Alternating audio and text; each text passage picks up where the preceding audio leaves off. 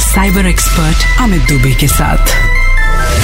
Red F पर आप सुनना शुरू कर चुके हैं हमारा स्पेशल शो जिसका नाम है हिडन फाइल्स अनलॉक इस शो पर सुनाई गई सारी कहानियाँ रियल लाइफ केसेस हैं, जिसको हमारे साइबर एक्सपर्ट अमित दुबे ने देश भर की इन्वेस्टिगेशन एजेंसीज और पुलिस के साथ मिलकर सॉल्व किया है।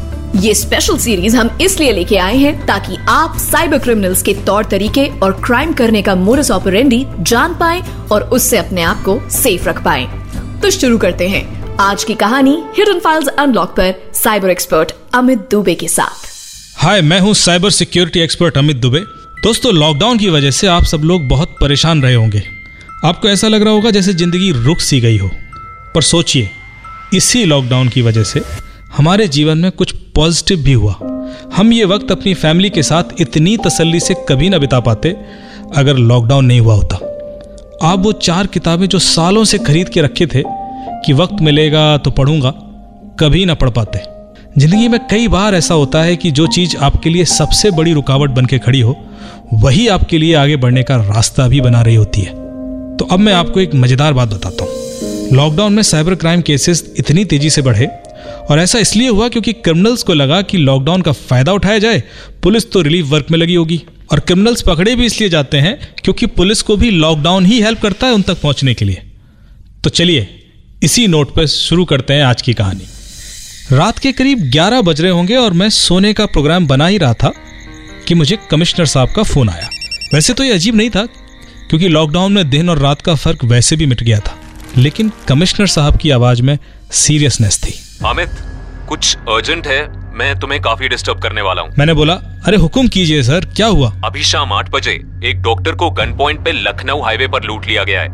लुटेरे उनका फ़ोन और कार लेके भाग गए। इनका जल्दी से जल्दी पकड़ा जाना बहुत ज़रूरी है। इस पेंडेमिक में डॉक्टर्स जो हमारे लिए कर रहे थे उसके लिए किसी के पास भी शुक्रिया कहने के लिए कोई लफ्ज नहीं थे। ऐसे में किसी भी सिचुएशन में उनको ये फील कराना बहुत ज़रूरी था कि वो ऐसे मौके पर एकदम सेफ़ और सिक्योर है। मुझे किसी भी तरह से एक एग्ज़ाम्पल सेट करने के लिए ही सही ये केस सॉल्व ज़रूर करना था। इसलिए मैंने तुरंत पूछा कि डॉक्टर साहब की चोरी हुए फ़ोन की लोकेशन क्या आ रही है? हाँ वो हमने ट्रेस किया है। ये फ़ोन तो पाँच मिनट में ही ऑफ़ हो गया था। तो लास्ट लोकेशन तो हाईवे पर ही है। रुको मैं डॉक्टर साहब को लाइन पे ले लेता हूँ। लाइन कनेक्ट हुई। डॉक्टर साहब ने फ़ोन उठाया और जब मैंने पूछा कि क्या उनके व्हीकल में जीपीएस था तो डॉक्टर साहब का जवाब हाँ था। मैंने उनसे कहा कि मुझे वो जीपीएस का मॉडल नंबर और कंपनी का नाम भेज सकते हैं? और अगर आपको याद हो कि जीपीएस में सिम कार्ड कौन सा लगा था वो भी बता दीजिए प्लीज़ डॉक्टर साहब ने कहा मुझे टेक्निकलिटी तो नहीं पता। मैं अपने बेटे से पूछ के बताता हूँ। उसी फ़ोन पर उनके बेटे को भी लाइन पर ले लिया गया। और अब हम चार लोग कॉन्फ्रेंस कॉल में थे। उनके बेटे का नाम आनंद था और आनंद ने मुझे बताया अंकल वो जीपीएस तो ऐप के थ्रू ही चलता था जो पापा के मोबाइल में इंस्टॉल थी। मैंने पूछा क्या इस गाड़ी को कोई और भी चलाता है? हाँ मम्मी भी ड्राइव करती है। मैंने कहा जरा चेक करो अगर उनके फ़ोन में भी एप्लीकेशन हो तो। डॉक्टर साहब की वाइफ के फ़ोन की एप्लीकेशन अपडेटेड नहीं थी। और इस बीच मैंने गूगल से चेक किया तो पता पड़ा कि जो जीपीएस डॉक्टर साहब की गाड़ी में इंस्टॉल्ड है वो सिर्फ़ ब्लूटूथ के थ्रू ही डेटा भेज सकता है और इसमें कोई सिम कार्ड नहीं है। हम काफ़ी हाथ पैर मार रहे थे पर कोई क्लू नहीं मिल रहा था। मैंने ऑलमोस्ट हथियार डालते हुए कहा सर कुछ समझ नहीं आ रहा है क्या किया जाए। मैं इस केस को गिव अप कर चुका था। मैंने कहा सर ना कोई सबूत ना कोई सुराग आई डोंट थिंक ये केस सॉल्व हो पाएगा। कमिश्नर साहब ने कहा हाँ लॉकडाउन है कोई मूवमेंट भी तो नहीं रोड पर। किसी ने गाड़ी जाते हुए भी नहीं देखा वरना पूछताछ से कुछ निकल पाता। मैंने कहा एक मिनट सर आपने कहा रोड पर कोई मूवमेंट नहीं थी? कमिश्नर साहब ने इस बात को कंफर्म किया कि लॉकडाउन की वजह से कोई मूवमेंट नहीं था। मैं फिर से श्योर होना चाहता था और मैंने फिर पूछा सर फ़ोन पाँच मिनट में बंद हो गया और रोड पर कोई मूवमेंट नहीं था। ये दोनों बातें सच हैं? कमिश्नर साहब का जवाब फिर से हाँ था। मैंने उनको कहा कि सर अगर ये दोनों बातें सच हैं तो हम क्रिमिनल को पकड़ सकते हैं। लेकिन कमिश्नर साहब अभी भी ये समझ नहीं पा रहे थे कि ये मुमकिन कैसे होगा। क्या बात कर रहे हो? मुझे लगा यही दो रीजन हमारे इन्वेस्टिगेशन के अगेंस्ट जा रहे हैं। और तुम कह रहे हो कि अगर ये सच है तो हम क्रिमिनल को पकड़ सकते हैं। मैंने कहा बिल्कुल सर अब यही दो कारण हमें क्रिमिनल तक पहुंचाएँगे। सर देखिए अगर गाड़ी रोड पे पाँच सात मिनट चली है तो हमारे पास इस पाँच मिनट का ट्रैक होगा कि गाड़ी किस डायरेक्शन में गई किस रोड पर गई। और हम मान के चलें कि क्रिमिनल्स के पास कोई मोबाइल फ़ोन रहे होंगे। यदि दो लोग थे तो उनके पास दो मोबाइल भी हो सकते हैं। अब हमें ये जानना है कि उनके मोबाइल नंबर्स क्या होंगे। बिल्कुल पर ये कैसे जान सकते हैं? मैंने कहा सर जब ये क्रिमिनल्स गाड़ी से उस रोड पर से गुजरे इस दौरान उन्होंने ये चार मोबाइल टावर्स क्रॉस किए और इस दौरान उस रोड पर कोई भी और मूवमेंट नहीं था। अगर मुझे ये डेटा मिल जाता है कि आठ बजे से आठ पाँच के बीच इन सेल टावर से कौन कौन से मोबाइल कनेक्टेड थे तो मैं ये आसानी से पता कर सकता हूँ कि वो दो मोबाइल कौन से थे जो इस दौरान मूव कर रहे थे, क्योंकि बाकी कोई भी मोबाइल मूव नहीं कर रहा था। ये लॉकडाउन जिसकी वजह से ये क्राइम हो सका है यही लॉकडाउन अब हमें क्रिमिनल्स तक भी पहुंचाएगा। कमिश्नर साहब इंप्रेस हो चुके थे। वाओ इज़ इट पॉसिबल मैंने कहा बिल्कुल। आप आठ बजे से आठ पंद्रह के बीच का इन सभी सेल टावर्स का टावर डंप मंगवा दीजिए। इस पंद्रह मिनट का टावर डंप कोई बहुत बड़ा नहीं होगा। आप टावर डंप निकलवाइए। मैं एनालिसिस करके नंबर निकाल देता हूँ। यहाँ मैं आपको बता दूँ कि जैसे किसी भी इंसान का सेल डेटा रिकॉर्ड हमें यह बताता है कि उसने कब कब किस समय किस किस से बात की। किसी भी सेल टावर का टावर डंप हमें यह बताता है कि उस वक्त कौन कौन उस टावर से कनेक्टेड था। तो टावर डंप एनालिसिस से हम ये निकाल सकते हैं कि उस रोड पर उस वक्त कौन कौन से मोबाइल आठ बजे से आठ पाँच के बीच मूव हुए। कमिश्नर साहब ने बोला आइडिया अच्छा है, पर टावर डंप आने में टाइम लगेगा। कम स्टाफ की वजह से ये ऑपरेटर्स भी जल्दी आंसर नहीं दे पा रहे हैं। मैं उम्मीद करता हूँ कि कल सुबह तक ये डेटा आ जाए। मैंने कहा, कोई बात नहीं, सर। मैं तब तक सो लेता हूँ और आप भी थोड़ा सो लीजिए। लॉकडाउन है क्रिमिनल्स भाग के कहीं नहीं जा पाएँगे। सिटी में ही कहीं होंगे।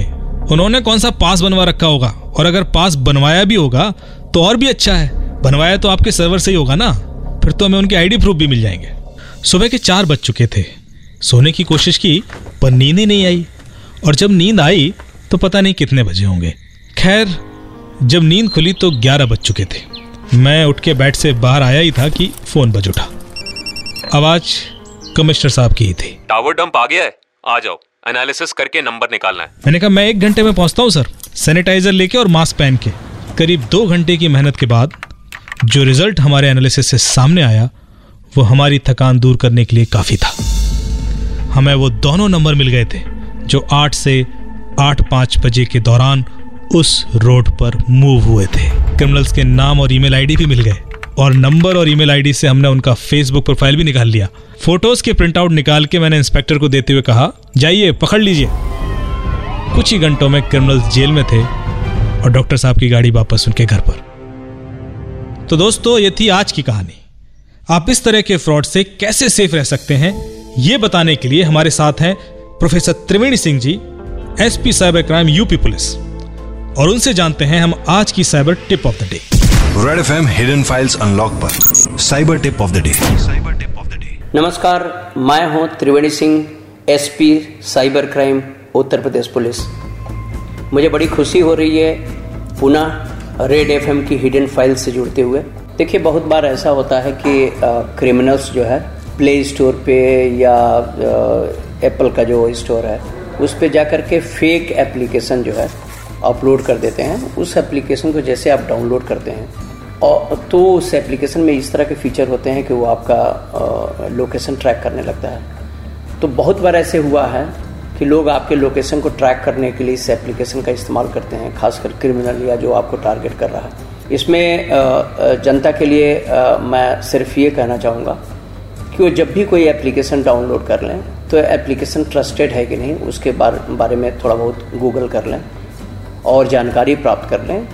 और अगर ट्रस्टेड सोर्स से एप्लीकेशन डाउनलोड नहीं हो पा रहा है, किसी पर्टिकुलर वेबसाइट से हो रहा है तो उस वेबसाइट के बारे में आप जान लीजिए कि वेबसाइट ट्रस्टेड है कि नहीं। हुईज करके भी जान सकते हैं कि ये वेबसाइट विश्वसनीय है कि नहीं। Thank you so much Triveni Singh ji. तो दोस्तों, ये थी आज की कहानी और cyber tip of the day उम्मीद करता हूँ आपको ये पसंद आई होगी। और इससे आपने कुछ सीखा ज़रूर होगा। ऐसे बहुत सारे real life cyber crime cases लेके मैं आऊँगा मंडे टू सैटरडे हर शाम आठ बजे रेड एफएम पर। आपको ये कहानी कैसी लगी? या अगर आप इस कहानी को दोबारा सुनना चाहते हैं तो आप डाउनलोड कर सकते हैं रेड एफएम इंडिया ऐप अगर आपको कोई भी साइबर परेशानी है तो आप हमारी साइबर सेफ्टी ऑर्गेनाइजेशन रूट 64 के फेसबुक पेज पर बता सकते हैं। या फिर मेरा ट्विटर हैंडल तो है ही एट साइबर दुबे फ़िलहाल लेते हैं विदा। कल मिलेंगे red F M hidden files unlock पर एक और रियल लाइफ साइबर केस के साथ। रेड एफ़ एम बजाते रहो। Red F M hidden files unlock unlock. Cyber expert Amit Dubey के साथ।